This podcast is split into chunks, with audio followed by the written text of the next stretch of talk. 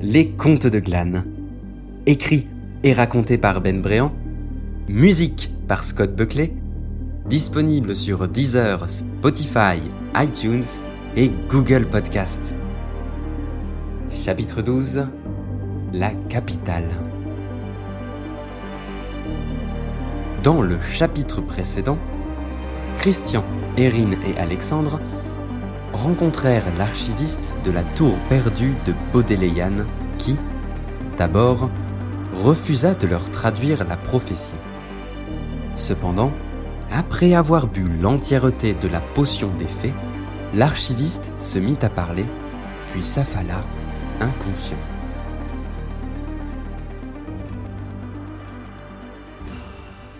Toujours au sommet de la tour, nos trois héros étaient encore autour du bureau de l'archiviste qui ronflait paisiblement.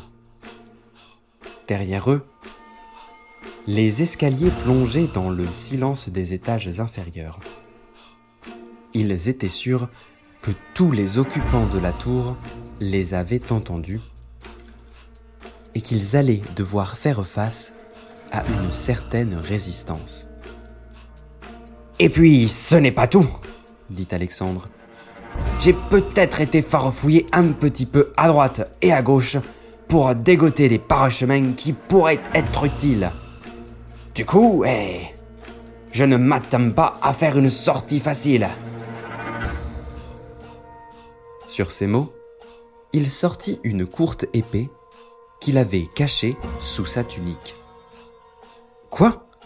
réagit Christian, interloqué. Et une épée? Depuis quand tu as ça sur toi? Eh bien, tu ne t'attendais quand même pas à ce que je parte explorer le monde sans protection. Bon, silence et avançons. Et Alexandre prit l'escalier. Christian et Erin échangèrent un regard de surprise avant de s'avancer derrière Alexandre prudemment. Ils traversèrent quelques paliers vides avant de le retrouver. Il était agenouillé au sol, une bonne dizaine de parchemins sortant de son pantalon et de son sac, et essayait de regarder les étages en dessous. La voie est libre, chuchota-t-il. Je vois quelques créatures ici, mais elles sonnent sur leurs parchemins et ne semblent pas se faire de soucis pour leur archiviste. Venez En effet, dans tous les étages qui suivaient, toutes les figures qu'ils avaient croisées en montant étaient affalées sur leur table, inertes. Christian leva un sourcil interrogateur en voyant ça, mais continua d'avancer jusqu'au rez-de-chaussée. Il était le dernier à poser un pied au sol et, immédiatement, l'escalier remonta de lui-même au plafond. Les trois compagnons se regardèrent. Impossible de faire marche arrière maintenant. Alors, ils se dirigèrent rapidement vers les jardins, les traversèrent sans encombre et sortirent des prémices de la tour dans l'étrange forêt qui l'abritait.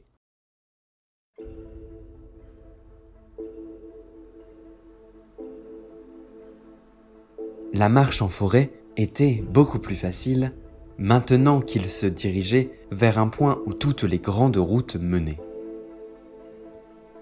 Le petit sentier de la tour les ramena sur le petit chemin de la forêt qui lui-même les guida jusqu'à la grande route qui longeait la rivière jusque la capitale.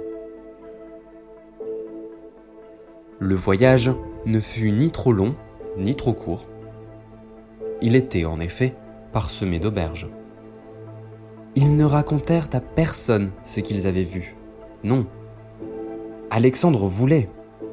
Et certains soirs, il ne s'embarrassait même pas de cacher les nombreux parchemins qu'il lisait. Erin et Christian, eux, avaient bien compris que la tour était cachée pour une raison. Leur récit de découverte majeure d'une tour perdue avait en effet été terni par les fresques de la tour et les paroles de l'archiviste. Leur vision du royaume de Glane comme un asile parfait pour les créatures magiques était complètement biaisée et ils s'en rendaient maintenant compte.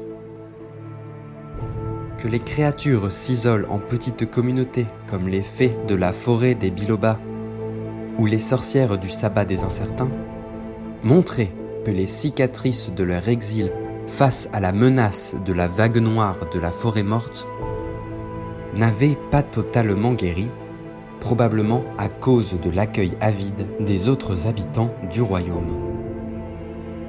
Peut-être le royaume de Glane et les créatures magiques n'étaient pas prêts à partager leurs savoirs respectifs. Et ils avaient aussi en tête qu'ils avaient fui la tour parce qu'ils pensaient avoir empoisonné l'archiviste et, aussi bizarre que cela se fût, toutes les autres créatures de la tour.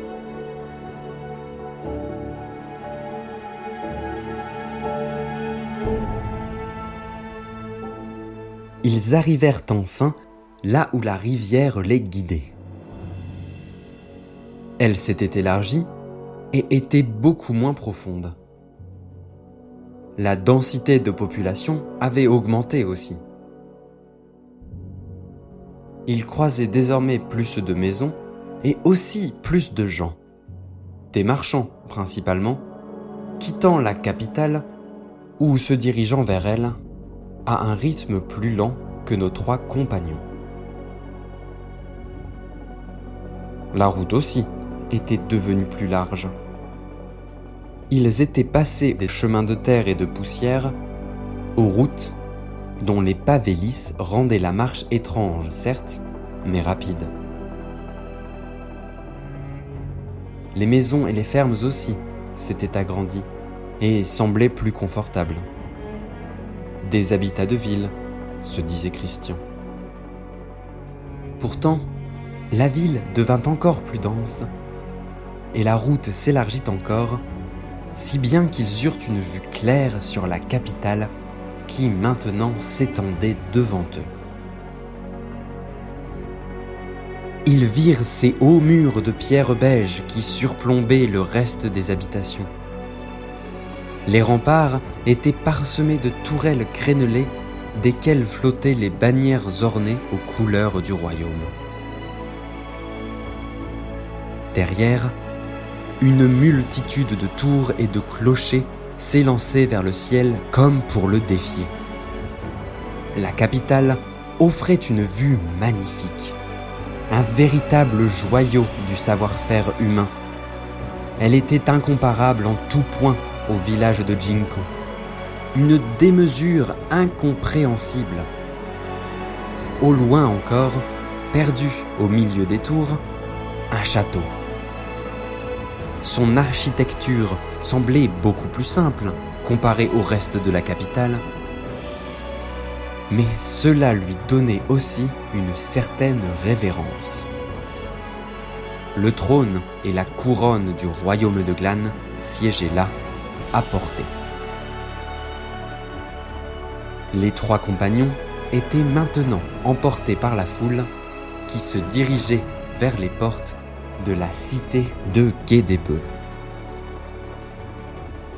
Christian se rendit compte qu'il ne savait pas trop quelle était la prochaine étape. Trouver un magicien, peut-être? Une personne en charge du savoir dans la capitale? Quelqu'un qui connaîtrait les légendes et surtout l'existence de la boîte à biscuits que mentionnait la prophétie.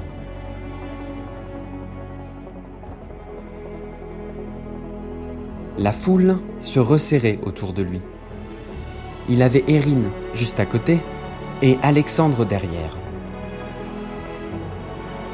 Ils marchaient tous les trois presque à un rythme forcé, tantôt lentement, tantôt plus rapidement. Devant eux, ils distinguaient un poste de garde. Il leur semblait qu'ils vérifiaient qui pouvait entrer ou non. Étant au cœur du royaume, cela semblait un peu beaucoup pour éviter de simples attaques de bandits. Peut-être était-ce dû à œil de chat et aux troubles de la forêt morte, mais il semblait à Christian que cela ne concernait que les frontières du royaume. Leur file se divisa en deux. Erin partant à droite et Christian à gauche, toujours suivi d'Alexandre. Ils avançaient lentement, mais avançaient tout de même. Christian eut à peine le temps de voir Erin s'avancer vers un garde qu'il se fit appeler vers celui de sa file. Euh, non. Provenance et raison du passage, s'il vous plaît. Bonjour, je suis Christian du village de Jinko et je voudrais savoir. Christian de Jinko, vous dites? Oui. Et mes amis et moi-même cherchons. Christian dit Erin au loin. Cours Mais c'était trop tard. D'un coup, le garde agrippa le bras de Christian et mit son autre main sur le pommeau de son épée. Christian de Jinko, par ordre du roi, je vous arrête pour crime et trahison contre le royaume de Glan. Christian regarda autour de lui. Erin aussi se faisait embarquer et se rendait sans violence. Alexandre, lui... Ah Quelque chose n'allait pas, se dit Christian. Il aurait pu jurer qu'Alexandre était juste derrière lui. Il avait encore une fois disparu. Alors Christian se laissa faire et Erin et lui se firent tous deux conduire à l'intérieur des murs de la capitale. Vous découvrirez la suite des péripéties de Christian et Erin, tout comme où Alexandre a pu disparaître, dans le premier chapitre du dernier livre des Contes de Glane intitulé Audience royale.